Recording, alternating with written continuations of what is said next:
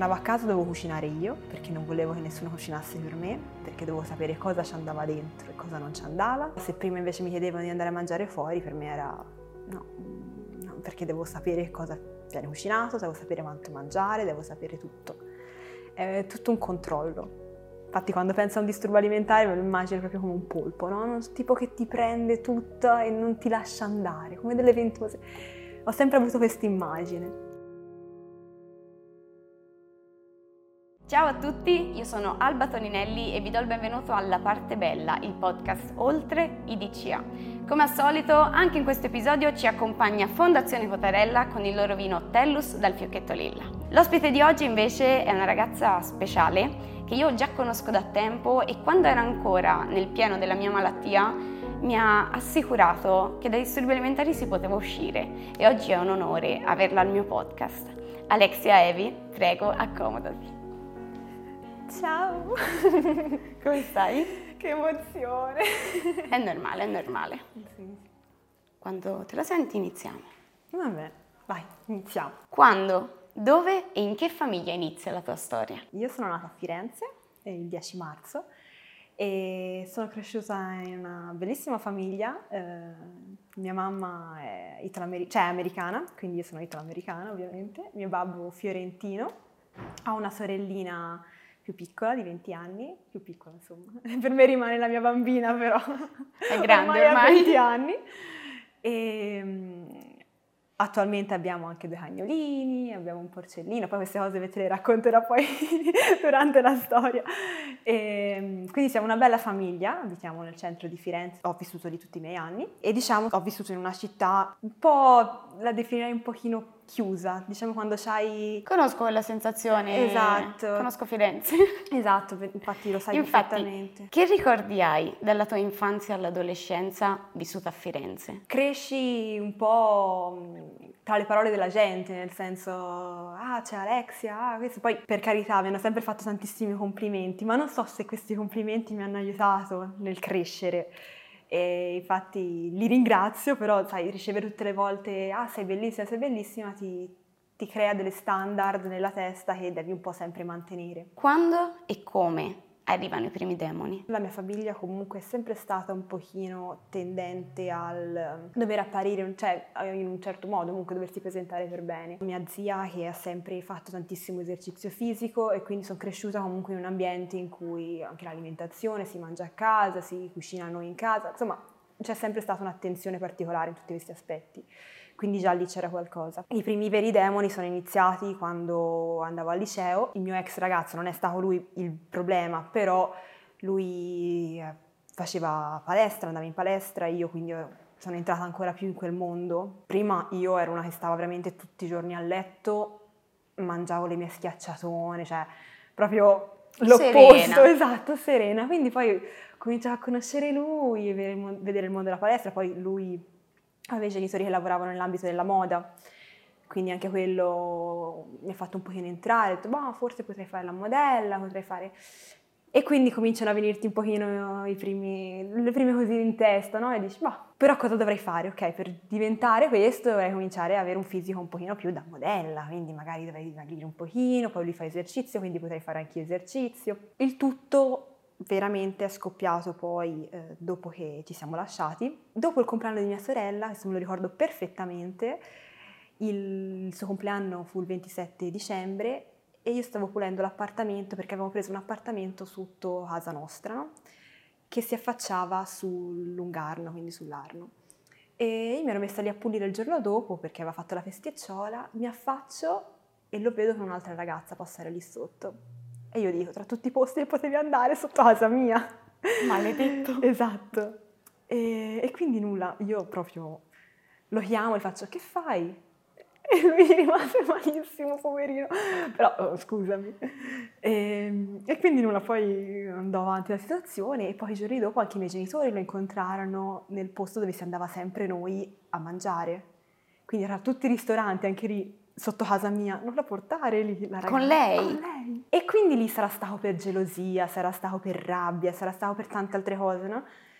Ho detto, vabbè, eh, ora voglio concentrarmi su me stessa, voglio essere bella, voglio essere come tutti potrebbero, cioè proprio come le modelle, no? Di così impari, guarda cosa hai fatto, cosa hai lasciato. Esatto, quindi era forse anche per rabbia. Facevo tre ore di esercizio tutti i giorni, sette giorni su sette, e, e poi una cosa anche importante mi sono dimenticata di dire è che io e lui ci vedevamo praticamente tutti i sabati. Puntualmente ogni sabato mi veniva il mal di pancia, che poi ho scoperto essere ansia e quindi io proprio per innocenza, per, insomma, non sapevo cosa poteva essere, ho detto, ma cosa potrebbe essere? Mm, forse quello che mangio. Quindi, prima cosa, ho tolto il glutine. Effettivamente stavo un po' meglio, ma erano cose proprio cioè, sporadiche, nel senso poi magari un weekend stavo bene, il giorno dopo stavo di nuovo male. E poco prima avevo tolto anche il latte, perché c'era stata Pasqua, avevo mangiato un sacco di uova, di cioccolato, mozzarelle, quindi tutti i brufoli in faccia, ho detto cosa si può togliere? Il latte, tolto quello, quindi latte e glutine non mangiavo più niente, e, però ero contenta, nel senso la gente mi guarda, ah, sei dimagrita, magari anche con un po' tono preoccupato, no? E io sì, contenta, era una cosa che mi rinforzava, ma a noi queste cose ci rinforzano tantissimo. Siamo... La luna di miele. Esatto, siamo contentissime se ci dicono una cosa del genere. Effettivamente era così. Ma anche i miei genitori quando magari dicevano, ma Alex, ma i pantaloni sei dimagrita un pochino, ma come sei magra? E lì però proprio il mio disturbo alimentare faceva le feste. Come si svolgevano le tue giornate? Erano giornate molto intense. Allora io al liceo, ero, era il periodo del liceo, quindi ero migliorata tantissimo a scuola, ci piace essere molto brave a noi, un po' perfezioniste. E io ho portato all'estremo il tutto, e ero una che veramente, cioè anche a matematica, voti un po' così, anche 4, 5, proprio tranquilla, sono passata a 8, 9, non si sa come, però c'ero riuscita. Se c'era buca le prime due ore, quindi non c'era il professore le prime due ore, andavo a correre e poi andavo a scuola e tornavo a casa, non mi bastavano quel, quell'ora di corsa, quei 10 km perché mi impegnavo. e, ehm, tornavo a casa, studiavo, poi alle 5 staccavo e fino alle 8 facevo esercizio e erano tutti i giorni così. Dove trovavi le forze? Guarda, me lo chiedo adesso che non ho smesso di fare esercizio praticamente, mi chiedo davvero dove trovavo le forze era assurdo, cioè io, alcune volte dico cavolo Alexia adesso non fai veramente niente, penso a prima e dico ma come facevo tutte quelle, cioè non lo so, con lo studio e tutto, però in qualche modo forse sei, sei portata proprio... Sì, il disturbo a, che... Sì, non te ne rendi conto. Anche perché ogni cosa che riesci a fare, anche i voti in matematica ad mm-hmm. esempio, vanno a rafforzare il disturbo perché ti senti, cavolo, adesso va me, cioè le cose vanno, sì. vanno bene, cioè mm-hmm. sembra quasi che il disturbo sia una cosa bella, appunto. Esatto, è tutto un rinforzo, vai, vai, ok, ho fatto 10 km, ok, la prossima volta ne faccio 11.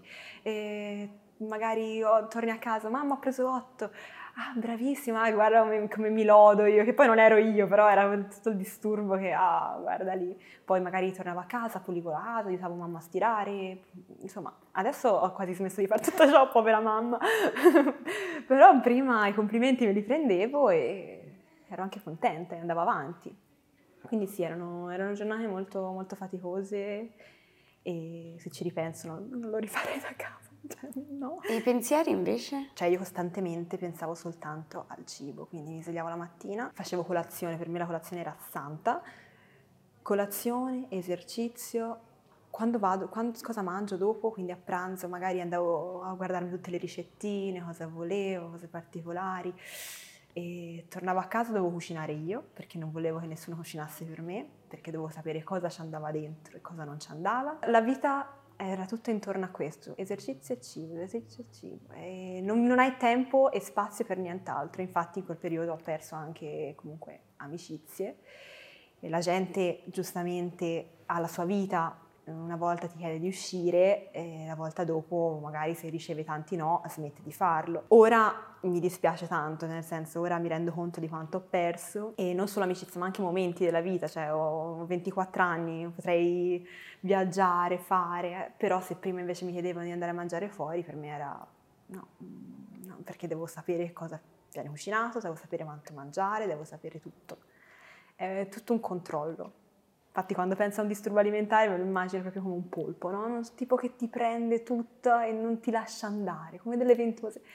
Ho sempre avuto questa immagine. Bella, rende bene l'idea. Sì, proprio che, che ti prende e non ti molla. A un certo punto arriva il tuo diciottesimo. Esatto. E la vita ti fa un bel regalo. Sì. E, ehm, allora, vado un pochino prima del diciottesimo perché appunto c'era questa festa e avevo bisogno di un posto, una location, trovata quella, avevo bisogno che qualcuno suonasse alla mia festa. Perché i diciottesimi a Firenze Sì, li sono- dovevi fare belli perché insomma la voce girava. Esatto. E, e quindi nulla, io avevo, facevo, faccio tuttora volontariato in ambulanza, avevo un amico che suonava e quindi ovviamente chiedo a lui, allora potresti venire a suonare alla mia festa? E lui, ah sì sì, però eh, non ho le gli attrezzi per suonare, non ho le casse, non ho la console, quindi dovrei chiedere a un altro mio amico. Io con la mia rigidità ambientale ho detto, "Mm, chi è questo? Non so, boh, non lo so, non sono molto convinta. E lui, no, no, però che ho bisogno. Va bene, facciamolo venire. E, e quindi, tipo, pochi giorni dopo, eh, lui e questo suo amico mi passano a trovare in- mentre facevo volontariato. E loro non aspettarmi lì fuori. Io li vado completamente avanti senza salutare, senza nulla e dico ok ci sentiamo dopo, devo studiare matematica. Cioè questo proprio disturbo alimentare in pieno, proprio non posso ascoltare niente, nessuno, devo andare a studiare matematica. Quindi poverini sono rimasti un po' male, poi chiudo i libri e esco fuori, ok sì possiamo parlare della musica da mettere e tutto. E quindi nulla, si chiacchiera, vedo questo ragazzo con gli occhiali scuri, tutto giacchettina di pelle, vabbè questo fa piacere, ok. Poi mi scrive dopo due giorni che musica si mette e faccio, eh boh, guarda un pochino te, ma è rimasto tutto molto lì, perché io appunto avevo tanto altro a cui pensare in quel momento, proprio non c'era Non c'era testa. spazio. Non c'era spazio, esatto. Quindi nulla, arriva il giorno del mio compleanno e, e in qualche modo nel- nella festa e tutto mi rendo conto di chi sta suonando, che non era il mio amico, ma era questo ragazzo, che senza occhiali aveva questi occhi azzurroni belli lì, e dico, oh, aspetta un secondo, tutti i miei amici lì a dire, oh guarda il DJ, il DJ, e io... Sì, effettivamente, bellino. Però ero uscita da questa relazione molto che mi aveva Ah. lasciato tanto, no? Quindi, ma no, non voglio niente in questo momento. Però sai quando ci sono gli amici, no? Che ti cercano un pochino. E quindi ogni tanto qualche occhiata. E, e poi nulla, e la sera è finita, mi arriva un messaggio la mattina dopo. E, no, scrivo io, scusa, a lui la mattina dopo dicendo ah grazie per la festa, grazie mille, non so come ringraziarti. E lui se ne esce come, come potresti ringraziarmi con un caffè. E quindi da lì siamo andati a prendere questo caffè e eh, dopo sei anni attualmente è ancora il mio ragazzo, quindi mi, ha, mi ha sopportato e supportato fino adesso, ha vissuto tutto e, e in quel momento lui è stato il mio più bel regalo possiamo dire perché veramente è arrivato proprio il giorno del mio compleanno, un regalo fantastico. E lui fa psicologia, studia tuttora psicologia, cioè adesso deve fare l'esame per abilitarsi e quindi me lo sono scelto anche bene, no? capito? Psicologo lì, ho detto... Fa sempre comodo. esatto.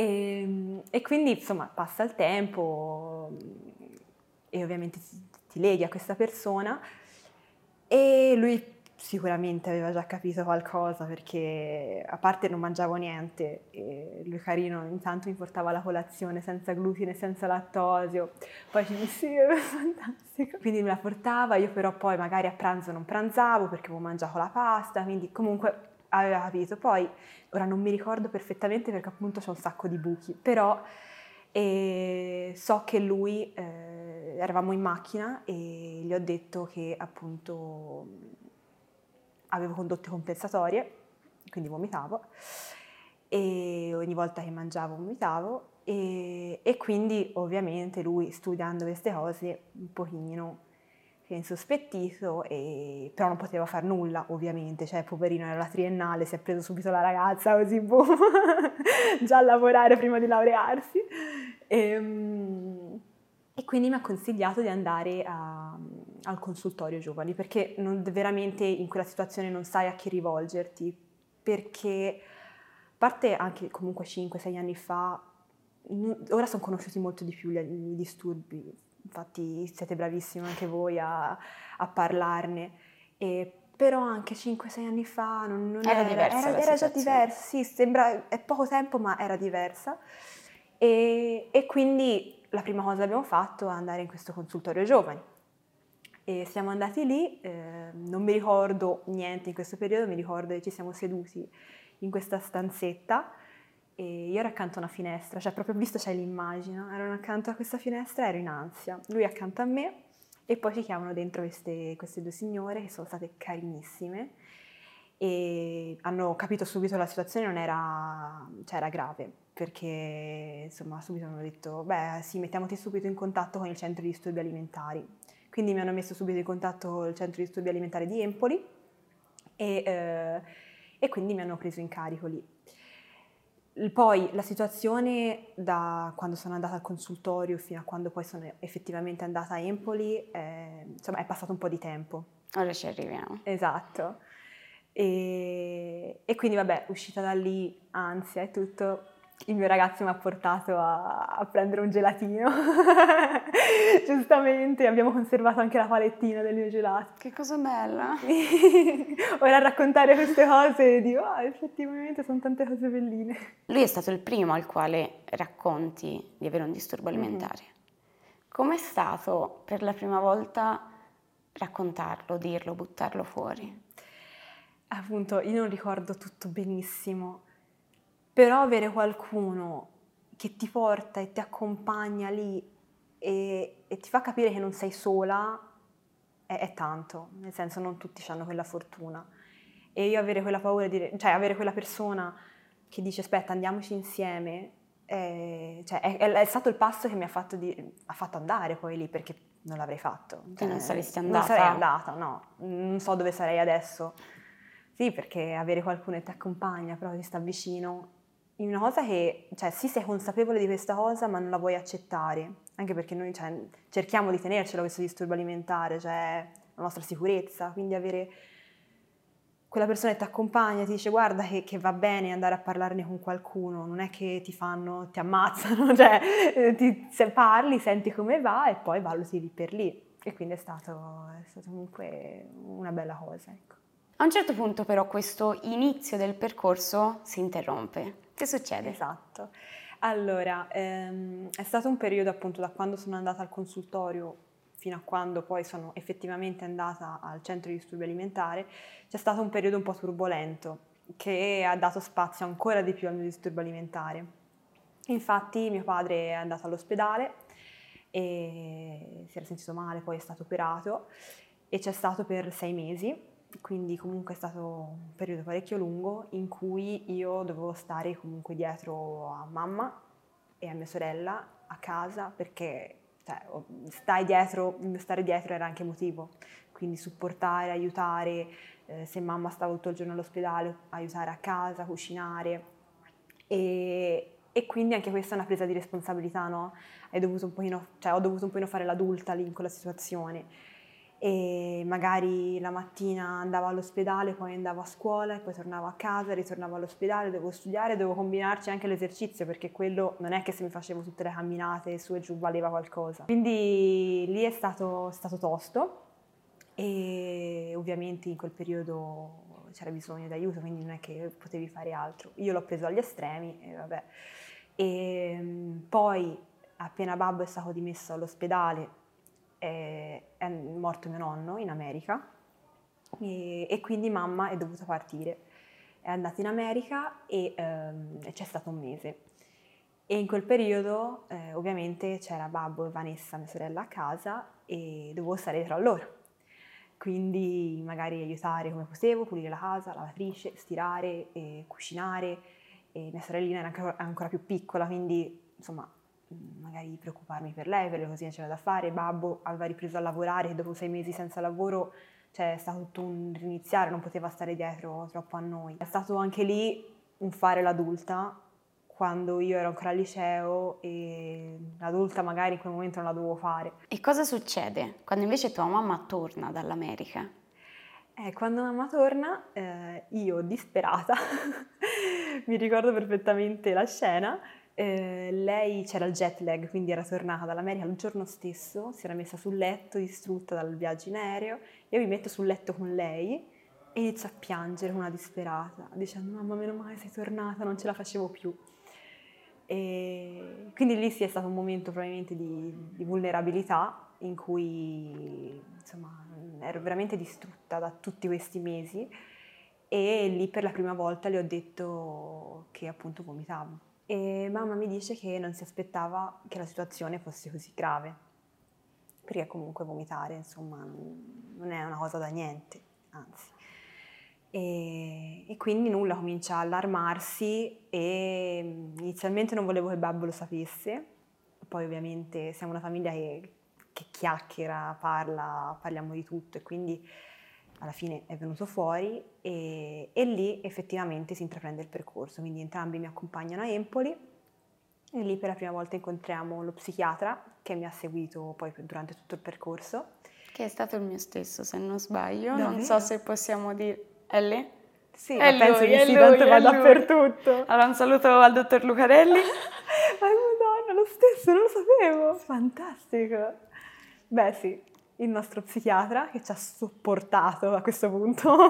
E sopportato. sì, infatti. E nulla, quindi con loro inizia il percorso, io ero molto consapevole del mio disturbo alimentare e, e infatti ritornando sul manipolatorio io facevo finta di stare molto bene. E poi ovviamente non ci volevo andare a Empoli e evitavo gli incontri, magari li rimandavo, spostavo, infatti poi dopo un pochino l'ha capito questa cosa, si è un po' arrabbiato. E poi c'erano i gruppi, io andavo anche ai gruppi e anche quelli non ero contenta, quindi evitavo, rimandavo, anche tutto insomma. Ero un po', io sono stata una paziente un po' tosta, diciamo, mettiamola così. Poi nulla, ho intrapreso anche un altro, vari percorsi, inizialmente con una psicoterapeuta che mh, non, ho, non ho continuato con lei il percorso perché appunto sempre facevo sembrare Alexia con disturbo alimentare, un'Alexia molto consapevole, un'Alexia che capisce come la situazione e può risolverla. E, quest- e lei secondo me ha, a, mi ha visto e ha detto guarda allora possiamo andare un pochino più avanti con te.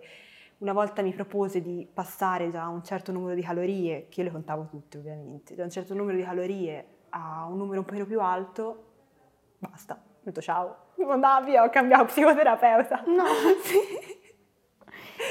Quindi mi ha spaventata, sono andata via e poi ne ho cambiato un'altra che, che, che adoro, mi ha, mi ha, portato qui dove sono adesso, è fantastico. Prima hai detto eh, che ne hai parlato con tua mamma in un momento di fragilità. Mm-hmm. Volevo dirti che per me quello in realtà è stato un momento di grosso coraggio, perché ci vuole coraggio effettivamente, spaventa tantissimo parlarne con i genitori, mm-hmm. e invece sei stata super coraggiosa. E poi invece un'altra domanda, c'è un evento che ti fa capire della gravità della situazione in cui in realtà eri? Quando l'ho visto proprio a livello fisico, quello che poteva darmi, quello che mi stava procurando il suo disturbo alimentare, è lì che mi sono un secondo ripresa. Una volta mi si scheggiò un dente perché da quanto vomitavo. I denti erano indeboliti? I denti erano indeboliti e ovviamente mio babbo, odontotecnico, lavora in quell'ambito. Alexia!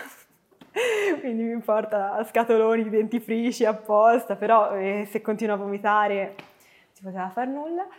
E, e, quindi lì mi sono presa un pochino, un po' paura, anche perché sono affezionata ai miei denti, quindi vedere una che si scheggia dici, oddio, forse effettivamente c'è qualche ripercussione. E la gola mi faceva sempre male, perché ovviamente corro di tutto. E, e poi ogni volta che vomitavo mi si scoppiavano tutti i capillari in faccia. E lì la prima volta che l'ho visto, mi sono vista allo specchio, ho detto, oddio, cioè vedi effettivamente le conseguenze. le conseguenze. E lì ti prendi un po' paura, dici aspetta, torniamo un secondo indietro. Che, che poi lo psichiatra me l'aveva detto, cioè Alexia guarda che puoi rischiare anche un attacco di cuore vomitando, ma in quel momento cioè, sei proprio offuscata, non, non, nel, sia nel momento della buffata che poi nel vomito, non, non ci sei. Quindi anche tutte le conseguenze, tutte le cose, non ci pensi e vai diritta e poi ci pensi dopo, dici accidenti però forse... Tu avevi abbuffate? Abbuffavo sempre eh, e poi vomitavo. Quindi eh, sì, questo era il mio meccanismo. O vomitavo o facevo tanto esercizio, quindi oltre alle mie tre ore facevo altro. E, e il problema è che poi è tutto un circo vizioso, come sappiamo. Cioè, a buffo, che poi non erano abbuffate da dire, alcune ce n'erano, belle, belle esorbitanti, però altre non erano esagerate e quindi lo vomitavo e in più facevo esercizio, quindi comunque c'era un deficit calorico che il mio corpo richiedeva, cioè nel senso il giorno dopo riabbuffavo perché il corpo dopo un pochino non ce la fa più, deve mantenersi. E è da lì che inizi un po' di più a impegnarti nel percorso? Lì piano piano, anche con la mia psicoterapeuta, abbiamo iniziato a prendere sedute sempre più fisse perché anche lei mi ha proprio brontolato, ha detto basta Alexia, le stai rimandando troppo, qui se vogliamo fare un percorso fatto per bene devi venire. E la tua famiglia invece? Ti è stata accanto in questo percorso di guarigione? Sì, tantissimo. E, ehm, prima non me ne rendevo conto, sai, quando sei immerso nel tuo mondo tutto il resto è nemico e ehm, fortunatamente entrambi, anche la mia sorellina, quindi tutti e tre, mi hanno sempre lasciato molti miei spazi e è una cosa che comunque li ringrazio tanto. E sentivo magari ai gruppi che c'erano altre ragazze i genitori toglievano le chiavi dei, dei magazzini per non farle abbuffare e questi me non l'hanno mai fatto e mi hanno lasciato sempre in mano a me la scelta di decidere cosa fare. Però come dicevo prima, sei immersa nel tuo mondo e anche se loro lo stanno facendo per il tuo bene, ti stanno aiutando, magari non ti fanno qualcosina o guarda ti ho cucinato a te questa volta, non mangio, quello che mi ha cucinato devo cucinarlo io. E, e, poi vabbè la mia relazione anche con mio padre è stata un pochino più, più turbolenta e lui mi è stato sempre vicino, lui però ha un carattere molto forte, e ha perso la mamma quando era molto giovane a 17 anni e quindi è cresciuto da solo praticamente. E ha sviluppato questo carattere insomma forte ma per necessità e io ho preso un po' da lui e ovviamente come si sa due caratteri forti un po' si scontrano e lui a modo suo eh, mi diceva le sue cose io non le capivo e quindi era un costante andare contro. Mi accompagnava tutte le volte a Empoli, mi ci portava, poverino, si faceva... Io però a quel momento non le vedevo quelle cose, vedevo magari lui che in macchina mi diceva ma Alexia, ma eh, pensa al tuo futuro, lo vedevo come un rimprovero. Invece no, non era così, era un babbo che comunque ti vuole bene e in quel momento ti sta vicino, te ne rendi conto dopo di, di quello, insomma, di quello che ha fatto e, e infatti il nostro rapporto adesso è molto più bello. Però, insomma, eh, la situazione era un po' particolare perché lui non sapeva neanche dimostrarti l'affetto, eh, magari a parole o alcune volte magari volevo ricevere un ah sei stata bravissima cioè, e lui il suo modo di dimostrarmi l'affetto era mm, chiedermi che cosa mi mancava in casa. In quel momento magari mi mancavano i biscotti senza glutine senza lattosio sono difficili da trovare. Andava eh, al supermercato invece di comprarmi una scatolina come si fa di solito, arrivava con 10 scatole, ma non sto esagerando, 10 scatole di biscotti, con una con un disturbo alimentare di, di, insomma bulimico. Era il disturbo alimentare che cercava di farti vedere lui il nemico, quando in realtà appunto era la malattia il vero nemico. Esatto, esattamente. Infatti poi dopo gli ho chiesto scusa tante volte ai miei, sì, perché comunque noi diciamo cose che non vorremmo dire diciamo tante cose cattive, allontaniamo tanto, ma non siamo noi veramente. È tutta la malattia che parla. 2020, Covid, pandemia. Esatto. Come lo hai vissuto? Ho avuto mio, la mia bolla, il mio periodo in cui ho potuto un po' riequilibrarmi. Quindi avevo tutta la mia routine che era magari quella di camminare. Io camminavo all'università, perché ormai quasi ero già all'università camminavo da, da, casa mia fino a Morgagni, quindi erano tipo 40 minuti, 50 minuti, andata e ritorno tutte le volte. Non prendevo la tranvia come persone normali, io me la camminavo. Quindi il Covid ha, mi ha chiuso un pochino, ma mi ha costretto a stare chiusa in casa senza andare in palestra, senza andare... Sì, avevo il mio tapirulani in, cas- in casa, ma si fa quel che si può, no? Quindi mi ha un po' destabilizzato e destabilizzandomi mi ha permesso di interrompere tutte quelle cose negative che facevo, no? E ho potuto riniziare anche a riprendere peso, quindi a mangiare senza che... cioè anche...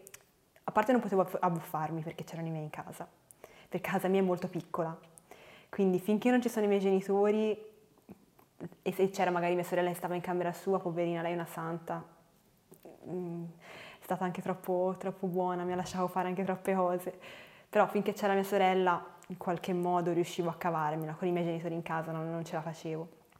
E, e, quindi lì ho smesso un po' le abbuffate. Piano piano ho ripreso peso, e però essendo chiusa in casa nessuno mi vedeva quindi non ho avuto paura del giudizio di altri. Prendendo peso poi il mio corpo non ha sentito più l'esigenza di abbuffare, perché ovviamente non stavo più buttando fuori nulla, quindi dice ok, qua piano piano sta mangiando e, e quindi piano piano si sono ristabiliti gli equilibri. A un certo punto inizia anche una cura con gli psicofarmaci. Dato che c'è molto stigma dietro all'idea del, di assumere psicofarmaci, Com'è stata la tua esperienza? Anch'io inizialmente ero riluttante perché ho avuto sempre la mamma che anche per cultura, comunque per sentito dire, insomma, i psicofarmaci, oddio, non sta mica così male da prendere una cosa così. In realtà anche il mio psichiatra poi ha detto ma guarda eh, non è niente di che alla fine, perché pensano tutti oddio li mettono sonnolenza, poi non potrà più farne. Non è così alla fine, anzi, meno male. E infatti adesso che, che li prendo ormai da un anno, mamma ha cambiato completamente opinione, dice ah, effettivamente no, no. E, però sì, ho iniziato a prenderli e mi hanno aiutato tantissimo, questo proprio prima del Covid, infatti secondo me anche questo ha aiutato tanto, mi ha ristabilito molto l'umore, è una scena carina questa che il, lo psichiatra mi, mi, mi fece la ricetta e la dose iniziale, cioè c'è una dose in cui devi iniziare da un certo tot grammi, poi piano piano aumenti, no? Milligrammi. E eh, io per sbaglio, invece di prendere metà pasticca, ne presi una intera subito a bomba così. Avevo queste guance rosse, sembravo, sembravo fatta. Cioè... si può dire, tranquillo. Si può dire. No, era assurdo, avevo mandato una foto al mio ragazzo, scoppiava a ridere, no, ma era nel mio mondo, era bellissimo. E infatti poi, insomma, poi è passata e, e, alla fine hanno funzionato, nel senso alla fine è stato veramente bellissimo in generale tutto e sì, non sono, secondo me tan- ci sono tante idee dietro e invece sono una cosa così semplice, nel senso sono, non, è, non, è, niente di che, cioè ti aiuta. Cioè... Secondo me è un po' come la tachipirina quando hai le febbre. Esatto, è una piccola, io la vedo come una piccola spinta, no? Una spinta che mi dice, è un periodo un così, tieni un pochino, ti do una mano e, e va bene, cioè è ok. Che tra l'altro, avendo avuto lo stesso psichiatra, io e te abbiamo preso anche gli stessi psicofarmaci, sappi. la sertralina. Esatto. La conosco bene. Te hai avuto effetti collaterali? Il sonno. Tipo all'inizio? All'inizio io dormo, cioè a parte ancora, però penso perché devo recuperare tutto perché non ho dormito in quei cinque anni, no? La penso un po' così, però a prescindere c'è stato un periodo in cui veramente ero stanca, poi basta, il resto. Io come effetti collaterali mi sudavano le mani, che è un effetto in realtà abbastanza comune, eh? uh-huh. ma tantissimo. Uh-huh. E quando ero nel piano della malattia che iniziai ad assumerli, io dicevo, eh, vedi, non è questo di cui ho bisogno, perché io non li volevo prendere inizialmente e poi anche io in realtà penso che per me siano stati fondamentali. Mm. Poi ho avuto anche un rapporto un po' conflittuale, però ad oggi, eh, come quando sto male, prendo la tachipirina o quel che c'è, qualora in un futuro mi dovessero riservire i psicofarmaci non sarebbe assolutamente un problema esatto. per me esatto. tornare a prenderli. Ma io li prendo tuttora, cioè nel senso anche con lo psichiatra abbiamo valutato tieni la dose, visto che comunque c'è l'università, che non è mica soltanto perché ho un disturbo alimentare, anche proprio per l'ansia, dice, visto che c'è l'università, ci sono gli esami, te prendila, mi avevo detto proprio tranquillamente, te prendila, poi in caso aumenti un pochino se c'è bisogno di cercare qualche esame, poi ricali, poi ovviamente tutto deve essere supervisionato, io sono seguita da lui costantemente, però è proprio quella semplicità mi ha fatto dire, ah va bene dai, ok, allora va bene anche prenderli. Ed non sono così No. Come sembra. No, esatto. E quando arriva la tua parte bella? Arriva un po' con il tempo, no? Piano piano cominci a apprezzare le piccole cose. Quindi un giorno ho detto, ma senti, se non sono allergica a niente, se non sono intollerante a niente, io vado a prendermi una bella schiacciata e gli do un morso. Poi quello che succede, succede. Quindi sono andata, ho preso questa schiacciata, me la sono mangiata, proprio contentissima, gli mandai la foto al mio ragazzo, cioè per me era quella, no? E, e tuttora ancora dopo cinque anni sono alcune cose che rimangio per la prima volta, tipo i ravioli, burro e salvia, no? Che sono, madonna, sono buoni. O mm, piccoli gusti che... Ma anche la pizza io non l'avevo mangiata per cinque anni, quattro anni, che era rimangiarsi una bella pizza. Cioè, questa per me è la parte bella, no? Proprio riscoprire e avere quella gioia negli occhi anche mia mamma e mio papà quando, man- quando mangio magari qualcosa di diverso. Questa è la parte bella, no? Quel, quella spensieratezza, quella leggerezza. C'è tanto nella vita a cui pensare, di cui preoccuparsi e avere anche quello lì costantemente, il pensiero fisso del cibo, proprio diventa faticoso a un certo punto, non ce la fai più. Quindi, torneresti mai indietro? No, no, assolutamente no. Allora, non sarei probabilmente dove sono adesso senza il mio disturbo alimentare. Poi appunto voglio farne il mio futuro questo, quindi voglio lavorare, diventare nutrizionista, quindi aiutare persone come, come noi che ne hanno sofferto.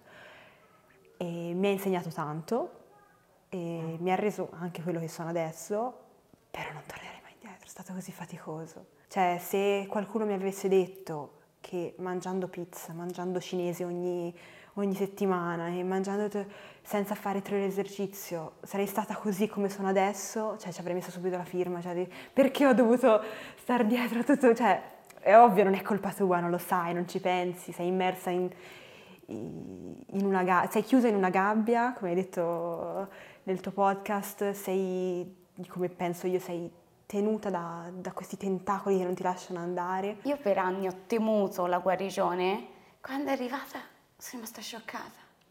Come può essere così bella? Esatto. E io l'ho evitata per così tanto tempo. Esatto, proprio, proprio semplice, è tutto più semplice.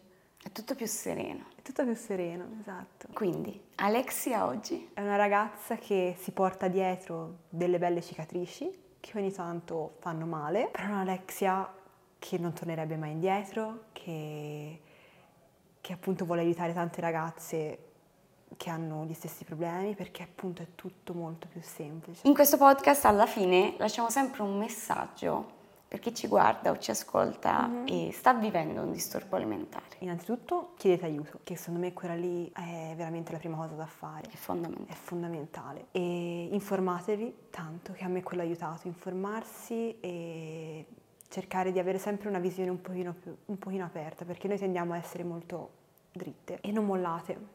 Cioè noi siamo appunto la dimostrazione che ci si può fare e, molto più, molto più bello tutto, quindi vedi, riesci a vedere la vita con tante altre sfumature. In questo podcast oltretutto noi brindiamo alla fine, quindi io brindo a te. Mm, io brindo a noi. E vorrei fare anche un brindisi a San Vincenzo. Sì. È una città dove noi abbiamo entrambe una casa. Infatti noi non ci siamo conosciute a Firenze, ma a San Vincenzo. Esatto. E quindi a noi. A noi e a San Vincenzo. Io vi ringrazio per aver visto anche questo episodio, vi ricordo che in descrizione trovate sia i link di Fondazione Cotarella che quelli per seguirci su tutti i nostri social. Soprattutto seguiteci su Spotify, Instagram e iscrivetevi al canale YouTube. Noi ci vediamo giovedì prossimo con un nuovo episodio.